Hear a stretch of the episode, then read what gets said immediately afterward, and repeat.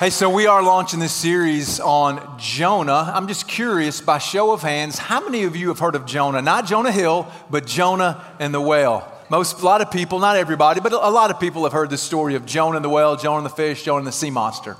And so, um, just a little bit about that. You know, sometimes we get caught up on Jonah the fish, Jonah and the whale, Jonah the sea monster. But, but the story, and we're going to deal with that later on in the message, but the story actually isn't about Jonah and the whale. The story is about a God and how he runs after runaways. Amen? Like the story is about God and what he's looking for and how he comes after us and how he chases us down. And no matter how far, we, no matter how fast and far we run, we never create any distance from us and God. Now, now Jonah got something that we all want. Man, something we all wish for, something we've all asked for at least once. And Jonah got a word from the Lord. Anybody ever want like this audible voice from God? Like, God, I got that decision to make. I need a sign. God, give me a sign. Come on, God, if He's the one, to make His net worth $4 million, right? I mean, if He's the one, you know, God, if I'm going to take this job, have them call me right now, Lord. Like, we, we want that. So many decisions we make in life, so many opportunities we have. We would love if what it feels like a little more input. And Jonah got a word from the Lord. Man, it was clear and it was precise and it was very, very specific. And Jonah ran in the opposite direction. Seems crazy, doesn't it? Like you get the thing that we're all wanting and looking for and wishing for, it, and you go the other way. Yeah, we all do it, don't we? Man, we all run the other way. We've all avoided God. Man, we, we've all done some things that we knew God didn't want us to do, or maybe we compartmentalized our lives and we avoided God, and God just continues to chase after us and run after us. Like, so for you today, I believe that you're not here by accident. I think the reason you're here is because God is coming for you. And not to do something, not to punish you and hurt you, but to save you and rescue you, to give you a hope and a future. Like, this is the God that we serve. Amen, right there? So, we're going to look at the story of Jonah, and we're going to look at how it can transform our lives, not just a little bit, but a lot. So let's grab our Bibles. We're going to be uh, in the book of Jonah. Now, real quick, about, a little bit about how the Bible's set up, because I know a lot of people are new to Bible study. This one book has 66 books in it. I know it feels a little weird, but 66 books in this one book. One of those books is named Jonah. Now, Jonah is a, is a short book. It's about four chapters, it's about two pages, it's about 48 verses. And over the course of the next four weeks, we're going to go through um, every uh, one chapter per week as we teach. Now, another thing that we've done is that we have created a YouVersion reading plan. A YouVersion reading plan. And you have a card in your seat that's got one of those QR codes on it. How does that work, by the way? Does anybody in here know how you can have some dots? And you can take a picture of it and it's going to go to a menu at your favorite restaurant. This is going to bring up a menu. No, it's going to actually take you to a reading plan. You can also uh, snap it from the screen. It's going to take you to a reading plan for the book of Jonah. And this is a personal invitation from my YouVersion account for us to all read this together. I'll be leading this over the next four weeks. It'll be one week at a time. So if you would, go ahead and sign up for that. We had over 100 in the first service to sign up for that. If you guys would go ahead, we know you want to win. So go ahead and sign up for that so you can be successful and you can be the better of the two services. And you're going to read a short devotional when you get to, and then there'll be some questions at the end every single day. And we'll read through the book of Jonah together over the next four weeks. Don't miss out on that. And so we're going to start out in chapter 1, verse 1, in the book of Jonah. Verse 1, it says, Now the, the word of the Lord came to Jonah, the son of Amittai. So the word of the Lord, he got it, okay? He got the word of the Lord. He said, Arise and go to Nineveh, that great city, and call out against it, for their evil has come up before me. So he's telling Jonah, Hey, Jonah, go to Nineveh, go to that city. It's wicked and evil. I want you to preach against it, and then and just do what I tell you to do. But Jonah rose to flee from to flee to Tarshish from the presence of the Lord. He went down to Joppa and found a ship going to Tarshish. So he paid the fare and he went down into it to go with them to Tarshish away from the presence of the Lord. Now, now just a little bit of historical context here for this particular part of the story. So there's this great city called Nineveh. Nineveh was founded by a guy named Nimrod. See, you only thought that was what you called your friends when they did something bad. It literally was founded by a guy named Nimrod, known as one of the most evil, brutal, and barbaric cities in history. And not to get too gory in the details, I'll just give you a couple of examples just to kind of so we have in our mind exactly the level of command that God has given to, to Jonah. So, Nineveh, there was historical accounts that they would bury their enemies up to their neck, nail their tongue to the ground, and watch them die. Like it's brutal. There, there, are accounts where their leaders would write in the annals of their history that they would write about how, how they uh, demolished cities and the devastation that they caused and the personal pain they inflicted on people. It was evil. It was brutal. It was barbaric. Like, like you probably couldn't blame Jonah for not wanting to go there. So Jonah gets in the ship to go to Tarshish. Now, Nineveh was east from where Jonah was, Tarshish was west. And he goes the complete opposite direction. Now, Tarshish for Jonah, it was kind of this idealized port city.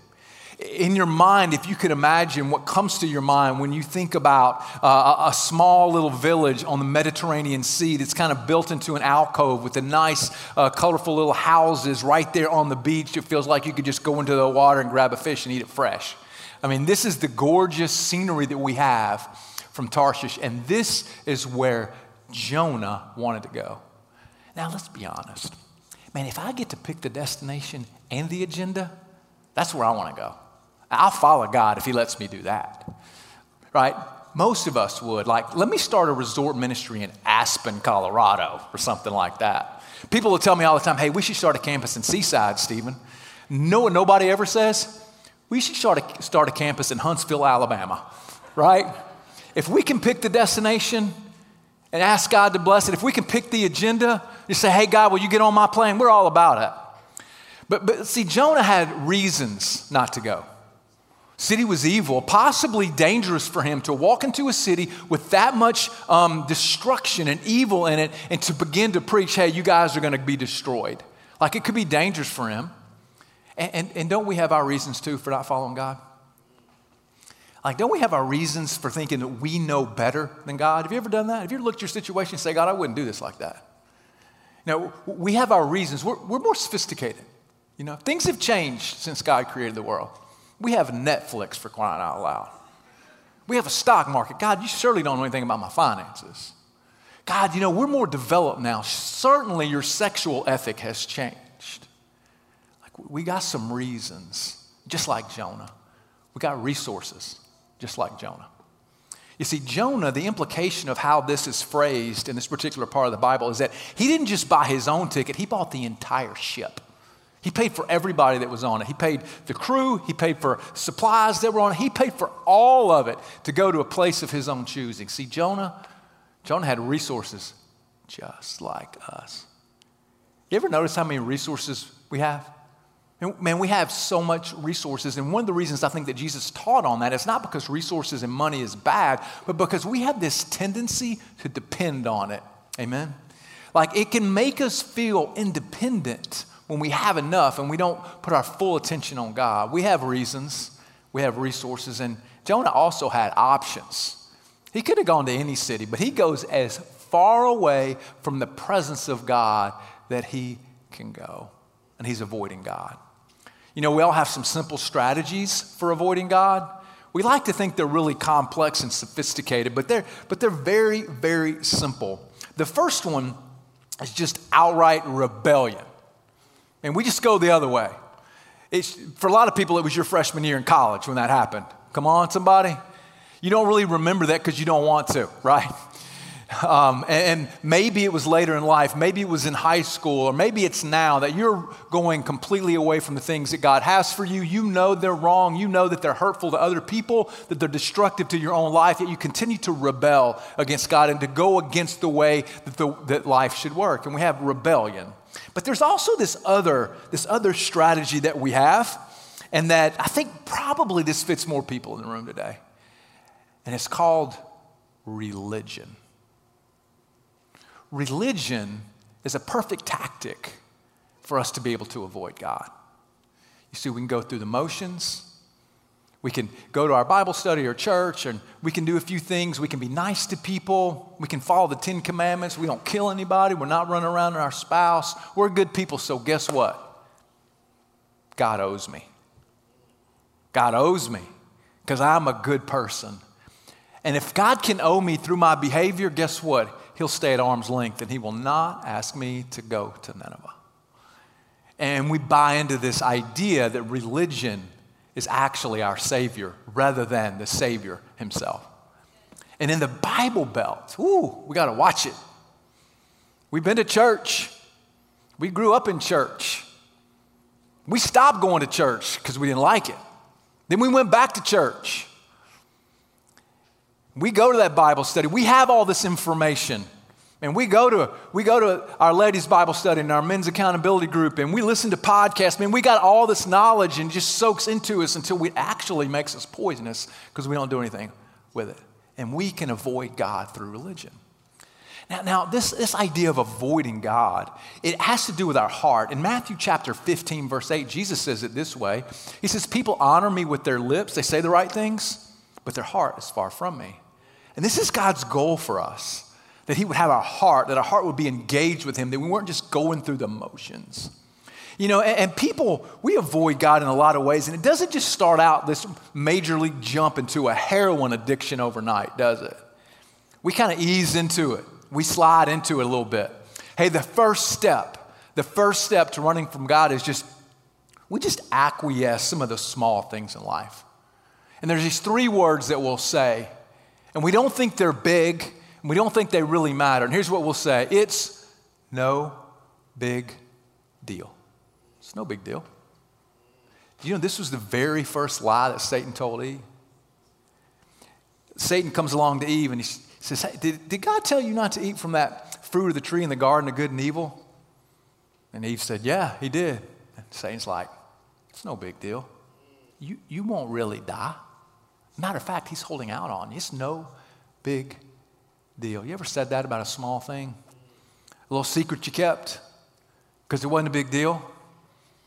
Maybe, maybe, maybe something you looked at. It's, it's no big deal. A little lie that you told because it's no big deal. Something you kept from your spouse because it's no big deal. Hey, if it's no big deal, then you should just go ahead and take care of it, right?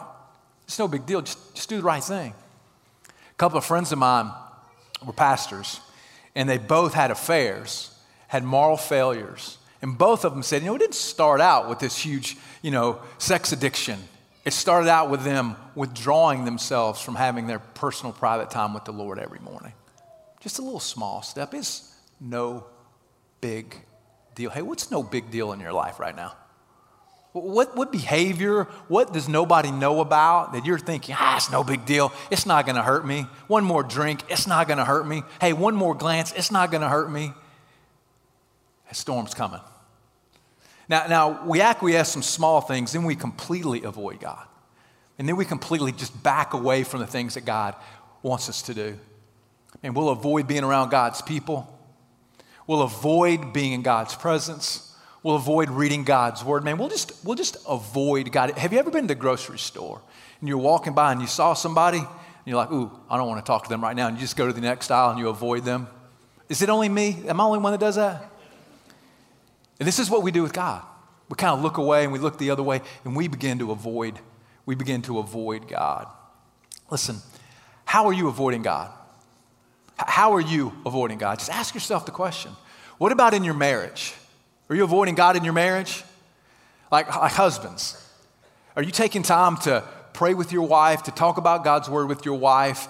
Are you taking the time to do that? Are, are you avoiding God in your marriage? No talk of Him in your marriage. Maybe, just maybe, you're, you're at a difficult place, at a conflict in your marriage, and things aren't good right now. And, and this, this happens to me. This happens regularly. And I, I'll be honest, there's a lot of things I understand. I don't understand this one. And so, if this is you or somebody you know, you just really need to step in. Because most people, this is what will happen.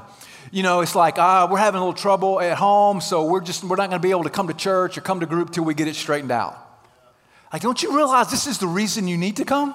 Like, this is a place where you have a place. This is a place that this, man, we're not a monument to, to, to uh, you know, to some rules to follow, man. We're a hospital to help save people. Like, these are the kind of people that need to come. You need to be here. Hey, listen, are you avoiding God in your marriage? Because you know what? The grass just might be greener. What about in your finances? Are you avoiding God in your finances? When you think about being generous and giving and helping other people, you know, you'll get around to it when you got just a little bit more. Isn't that the lie we always hear? God, man, in fact, man, God, if you just, man, when I get to that next level, that next level of income, I'm going to help start this homeless shelter. I'm going to give to the church. Man, I'm just going to really help out. Like, are you avoiding God in your finances? Hey, what about those of you who are dating? You avoiding God in your dating? Like, because you know what? There may be some people out there that, may, that God may not approve of. And your, your options may feel like they're limited, and you want to keep your options open. God may interfere with that. God may interfere with your sex life before you're married. Like, I'm just going to I'm just going to avoid God when it comes to my dating. Hey, hey, what about with your eyes? What things you look at? Are you avoiding God? Things you look at in the secret hiding, hiding places of your life in the darkness? Like, like are, you, are you avoiding God? Jonah, Jonah got on a boat to try to avoid God. Let's watch what happens. Verse 4 says, The Lord hurled a great wind upon the sea, and there was a mighty tempest on the sea. So the image you have here is as if God's holding a baseball that is a storm, and he throws it at the sea where Jonah is in the boat. So the ship threatened to break up. Then the mariners or the sailors were afraid, and each cried out to his God, and they hurled their cargo that was in the ship into the sea to lighten it for them. But Jonah had gone down into the inner part of the ship and had laid down and was fast asleep. He must have taken Dramamine or something right there. And so the captain came and said to him, What do you mean, you sleeper? Arise, call out to your God. Perhaps the God will give a thought to us that we may not perish. So you see, this storm comes up. And storms are just a metaphor in life, aren't they? When we go through difficult times, you know, in some storms we bring on ourselves. And here's the reality, man storms, storms can save us, or storms can sink us. You know, sometimes rather than being angry at God for the storm and blaming Him, we should say thank you because it just might save our lives. You know, when we get into a storm, maybe there's a reason for that. Maybe we've done something. Now, now, just a little caveat to that. I don't think you go through a storm that's your fault, that's due to some sin in your life, and you don't know about it. Like, God's not playing uh, Easter egg hunt with you in that. And so, if you look at your life and you're in the midst of a storm and you don't have anything identifiable, then more than likely it doesn't seem like that's on you. Even Jesus teaches about this. Now, one little other definition too, when we think about what sin is, because that's really that's really politically correct to talk about these days, isn't it? Um, a lot of fun. So, sin is just by definition, it's something that breaks God's heart when it breaks God's laws. Okay, follow me here.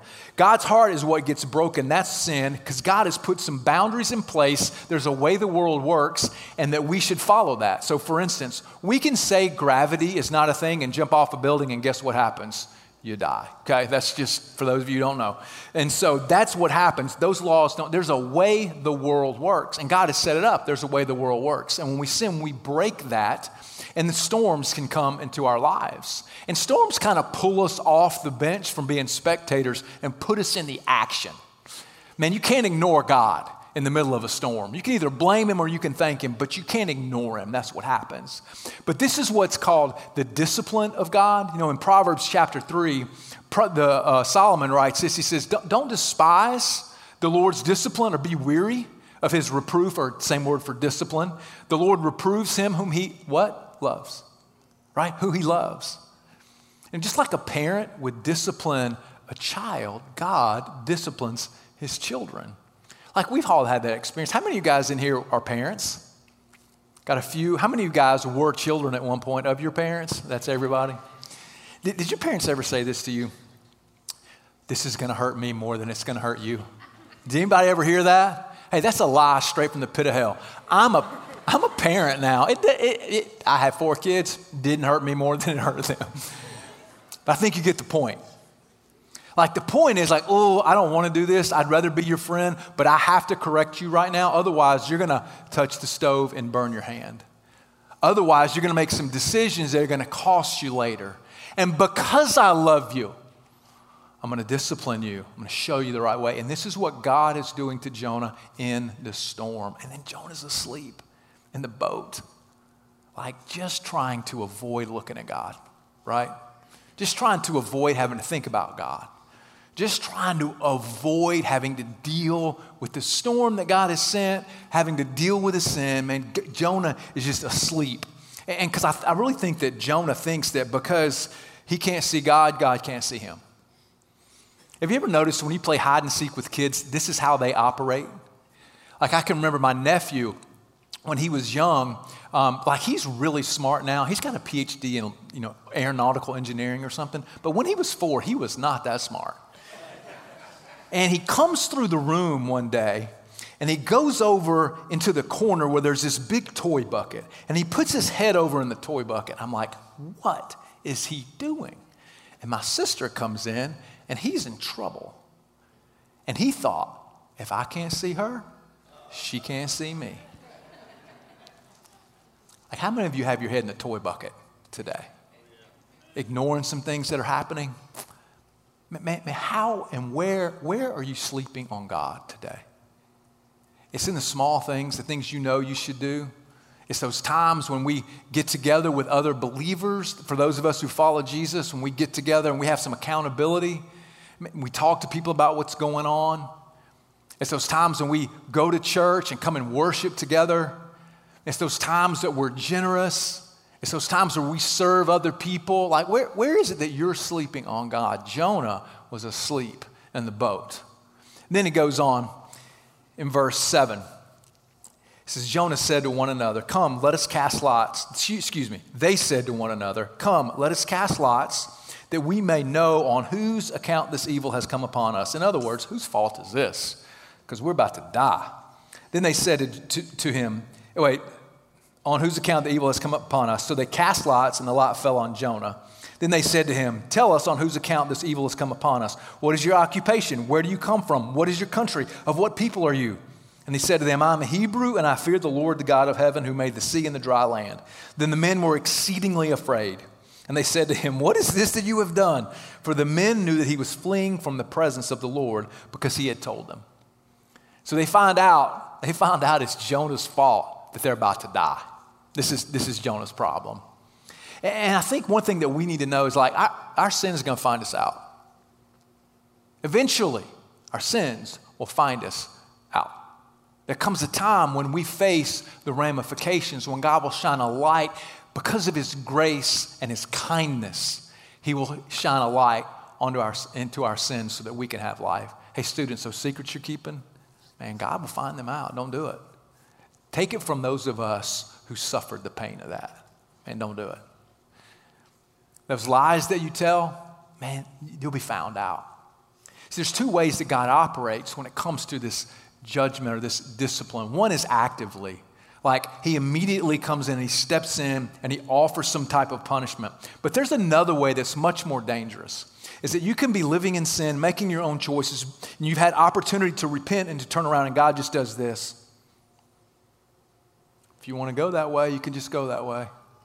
And I don't want you to go that way. I want you to stay right here. But if you want to go that way, you can go that way. But it's going to end in suffering and destruction to you and the people around you. And today, if you're here and you know you got this thing that you're doing and it's no big deal, and you don't feel like God's telling you it's a big deal, it could be because He's done this. Very, very scary place to be. So Jonah is suffering right now. The men around him are suffering because of his sin. And they ask him who he is. Now, here's where I believe the key to his sin is the key to his running from God is. It's when he tells them who he is. And he says this He says, I am a Hebrew. It's the first thing he says. He points to a group of people that he belongs to. He defines himself by something other than God. Okay, this is an identity question. He defines himself by his nationality, not by the fact that he's a prophet for God, outside himself. And when we begin to define ourselves and find our identity outside ourselves, there's two things that happen. Number one is that we really don't acknowledge or experience the full value of who and the worth of who we are. We, we define ourselves by what other people think, and it leads to insecurity, it leads to shame, it leads to destruction in our life. It keeps us from living the life that God has called us to live because we defined ourselves by something that is changing and that doesn't really have our best interest in mind. We lose our self worth. Hey, the other thing that happens when you define yourself by something, by attaching to another group of people, hostility towards another group of people. When you begin to define yourself by the, the group that you're a part of, what happens is you begin to judge other people. Example from high school. So when I was in high school, there was just three groups. Okay, you had the athletes, you had the band people, and you had the smokers. Remember this? So at our high school, we had a smoking section okay? And so during school lunch break whatever you could go you could go over to the smoking section. Y'all have smoking section now? It's called the parking lot. Is that what it is? Uh, so we'd go over and you, your parents could sign and you could go to the smoking section. Guess who was never in the smoking section? People who were in the band. Or people who were athletes. So which section do you think i was in? Yeah the smoking section but we defined ourselves, and what happens is you begin to look down on other people. We begin to get hostile and judge other people. Win, win, win, win. Hey, win. This is why it's important. The, God has told us to love our neighbor as ourselves, and we begin to be hostile towards other people. Let me give you some examples. When you define yourself by your political party, you define yourself, whatever it is, Republican or Democrat. I'm not even saying, I'm not even talking about the issues. Clearly, there are issues that we're going to disagree on. There clearly there are issues where we should take a stand. But when we begin to be hostile and judgmental and demean other people, listen, we've missed the gospel. Man, that's, that, that one's a little close, but there's some probably that are closer.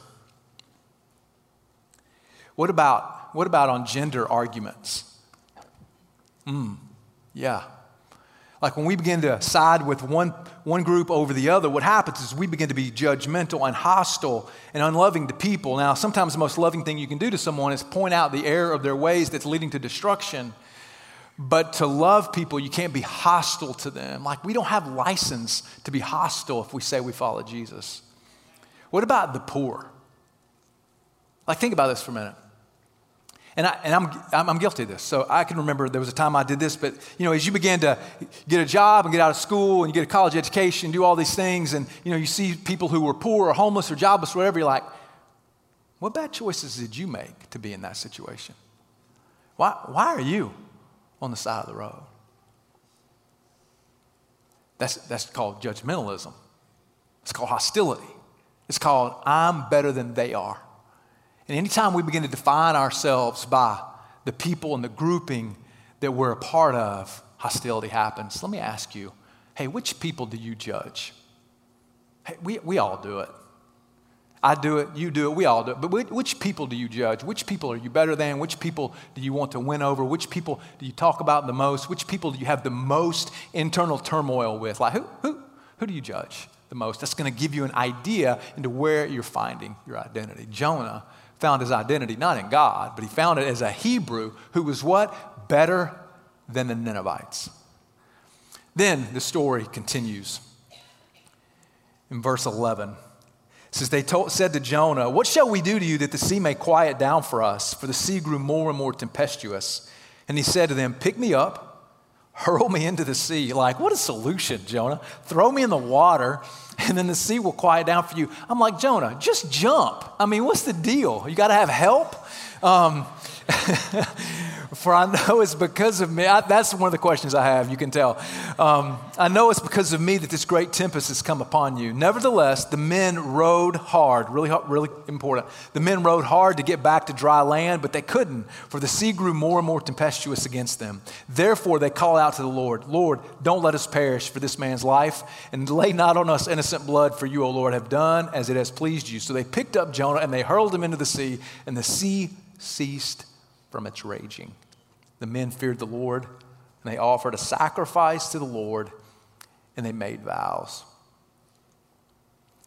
Now, the first thing that you see here is Jonah tells them the solution. What do they do? They row harder. They row harder. They want to be independent.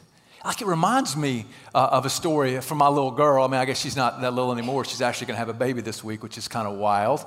Um, but my little girl, when she was a little girl, we would go to Home Depot where they would have the little kid projects you could do with your kids, and we would do those. I don't think you're supposed to do them with your kids. I think your kids were supposed to do them. And so there are times, though, when she couldn't do it and she needed a little help from her pops, right? And then what would she say? She'd grab it and say, Me do it. Me do it, Daddy. Me do it. She was the first Miss Independence. Me do it. Hey, we're all, we're all me do it kind of people. God says, Let me help you. God says, If you'll just give that over to me, God says, If you'll just surrender, and we say, No, we're just going to row harder. We're, we're going to take care of matters. You see, surrendering to God is better than surviving a storm. Surrendering to God is better than just surviving in the storm. You know, the, the, one of the things about the kingdom of God is that it's, it's this upside down kingdom. It's the fact the first will be last and the last will be first. If you want to be great, you should serve. Jesus says, I didn't come to be served, but to serve and give my life as a ransom for many. That when his disciples argued about greatness and who was going to be first, he says, Hey, you should serve. And then, and then you'll be great. Like, this is the opposite of the kingdom. We surrender. Now, none of us like to surrender. We don't want to wave the white flag because we love to win. Come on, somebody. Like, we love to win. But if we're going to follow God, if we're going to get out of the storm, if we're going to, if we're going to not avoid God, if He's going to have our whole heart, we're not going to compartmentalize Him, we've got to learn what it means to surrender our lives to God. This is what happens to Jonah. And one of the pictures here that we all need to see today is that when Jonah goes into the water, it's this image of baptism. Like, like it's this image of baptism. So Jonah goes into the water. Now, baptism, if you haven't experienced it here, you know, I think last month we baptized like, was it 6,000 kids, Sean? I don't remember, like 27, something like that. And here's why. Because baptism in the Bible is when you make a step to follow Jesus, you're orienting your life around Him, He becomes your God. The Bible teaches that we get baptized as this symbol, this outward symbol of this inner transformation. That when we go under the water, it's this symbol of death, a symbol of surrender, but you don't stay there. You come up out of the water in the same way that Jesus came out of the tomb. And so when you begin to follow Jesus, this, one of the st- early steps you take is to become baptized. I wonder for some of you if you've ever been baptized. Now, I understand, like a lot of you got baptized as kids, and that was really good. Like your parents did that for you. It wasn't your decision, it was theirs. But once you make your decision, the next step for you is to become is to be baptized. And a sin storm becomes a saving storm through surrender. A sin storm becomes a saving storm through surrender. Why, why, wouldn't you, why wouldn't you surrender? Like, why won't you surrender to follow God? Like, what would be the reason you'd avoid God? Are you afraid? Is it too much? You don't know what to expect. You're not sure what he's going to ask of you. He may ask you to go to Nineveh. He may ask you to go to Tarshish too. You just don't know. Like, why, why wouldn't you surrender your life to God? Oh, and then we have the verse, verse 17. It says, The Lord appointed a great fish to swallow up Jonah. And Jonah was in the belly of the fish three days and three nights. You know, Augustine, who is an early church father, he says this verse, of all the verses of the Bible, make us laughing stocks to the pagans. People get caught up on this, like, what happened? Was it a, was it a fish? Was it a whale? Was it a sea monster? Like, what exactly happened? And I think for us to understand what happened, we should look to the words of our founder, the one who divides time and space, the one who divides history from BC and AD and the one who was there as the living word of God to put creation in motion. The one who has had more words written about him, more magazine covers, more films, and has written a bestseller. What, is, what does he say about this part of the story of Jonah? Over in Matthew chapter 12, which is an eyewitness account of the life of Jesus, in Matthew 12, some people were, were testing Jesus and wanting to trick him and, and were trying to find out more about him so they could have him arrested. And so it says in verse 38, it says, Some of the scribes and the Pharisees, they were the religious leaders, okay? They answered Jesus as they said, Teacher, we want to see a sign from you. You ever ask God for a sign? God, if you'll just show me. God, if you'll just tell me. I'll never do that again. God, if you'll just come through for me, I'll never ask for it again. They wanted to see a sign. They're like, give me some lightning and thunder, Jesus. An earthquake? That'd be awesome. We'd believe in you then. But Jesus answered them, An evil and adulterous generation seeks a sign, but no sign will be given except the sign of the prophet Jonah. Don't miss the magnitude of this moment. They're asking for proof that he is the living God. This is his chance to show everybody exactly the reality of who he is. And what does he do? He points to Jonah. And he points to Jonah chapter 1, verse 17. And Jesus says this Just as Jonah was three days and three nights in the belly of the great fish, so will the Son of Man be three days and three nights in the heart of the earth. So we know in retrospect that Jesus was executed on a cross, that he was placed in a borrowed tomb for three days and rose again on the third day, literally and physically. So, what Jesus is saying is that, yeah, Jonah was in the belly of the great fish. Was it a whale? Was it a fish? Who knows? But if you get caught up in that, you're missing the point. That we have a God who rose from the dead and we get caught up arguing about a fish or a whale or the reality of that, we'll, we'll make some arguments at times so that we can avoid actually dealing with the decision of who Jesus is. Watch what he says in verse 41 as he finishes out. He says, The men of Nineveh will rise up at judgment with this generation and condemn it. Now, this is the people Jonah was supposed to go and preach to. Spoiler alert, he ends up going. And they repent. And he says, they repented at the preaching of Jonah, and behold, something greater than Jonah is here. Something greater than Jonah is here, and his name is Jesus. Hey, I just, I just want to tell you about him. Man, there is a God, and he is good. And man, it doesn't matter what you've been through, the things you've blamed him for. Man, there's a God, he is good. Just think about all the good things that we have in life. You know, every March, I'm just reminded as we make that turn from fe- February to March, man, that God is good. All the things that we love. The sun comes out, we see the blue sky, the flowers begin to bloom, the animals come out. I mean, you've got March Madness that happens, you've got the Masters is just around the corner. Man, American Idol comes back on like everything we love about life. Everything that is good, He did it. Whatever you enjoy in life, God did that. Hands down, case closed. You didn't do anything on your own. Thank good. God is good. But there's a problem. The problem is we're like Jonah. Man, we, we try to avoid God in certain areas. Maybe it's just one area or two areas, but you avoid God in one area, you're avoiding Him in all. And when you start picking and choosing Him, you won't even be a person of faith in two years. And we start avoiding God in areas of our life, it's called sin man, it's destructive and devastating. Man, but there's a solution. And his name is Jesus that he is the author and perfecter of our faith, who for the joy set before him endured the, endured the cross, despising its shame, and is now seated at the right hand of God. He's the image of the invisible God, the firstborn of all creation, that everything that was created was created by him and for him, whether heaven, earth, visible or invisible, that he is the head of the body, the church. He is the firstborn from the dead, so that in everything he might be preeminent. Man, we have a solution, and he's been chasing us.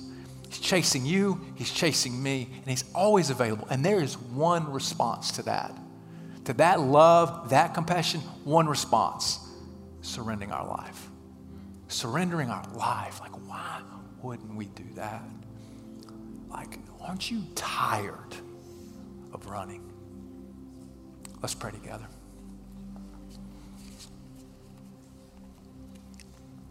You know, just with our heads bowed and eyes closed, the stillness of a moment. We don't get many of these. Man, today you know that's you. Something I said was you, you feel like somebody told me to tell you that. Somebody did. It was the Lord. uh, man, there, I can't I can't make that kind of stuff up. But you know, you know you need to surrender. You know you need to stop running. You know it's time that you've been avoiding God in certain areas. Man, there's secrets that you're keeping There's darkness that you're living in that you don't think anybody knows about. And man, today's the day. You just really want to begin to follow Jesus today, to finally get around the arguments that you've created in your own mind, the skepticism that's only been a tool, it's only been a ploy to keep you at arm's length from God. And if that's you today, I just want to lead you in a prayer. And, and it's not that I'm saying some magical words, but it, that it's the prayer of your heart. Remember, God is after your heart. And if you want to do that, I'm just going to ask you to repeat after me Dear God, I'm tired of running. Thanks for chasing me. I trust Jesus to forgive me of my sins. I surrender my life to Him right now. You know, and the Bible teaches that when we do that, God's Spirit comes into our heart, makes us a new person. Man, we get a new identity, we get new motivations, we get a new life. And if that was you today, just with our heads bowed and eyes closed, I just want to help you mark the moment. And this is what we're going to do. I'm going to count to three. And if that was you today, I'm going to ask you to join a lot of people from the first service. I'm going to ask you just to put your hand in the air and make eye contact. I mean, it's just this small symbol of surrender that has massive meaning in your life. So on the count of three, if that's you, just raise your hand and make eye contact. One, two, three. Thank you. Praise the Lord. Thanks. Amen. Thank you. That's awesome.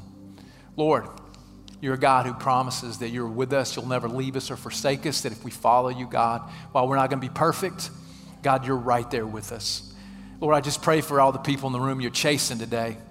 God, people who are feeling some sense of shame and regret about some things that they've done.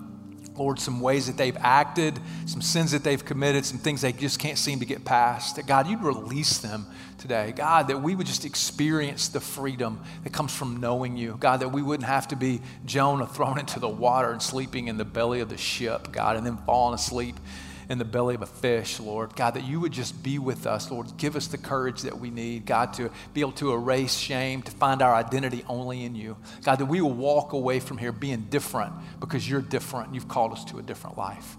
And Lord, we pray these things in Jesus' name. And everybody said, Amen.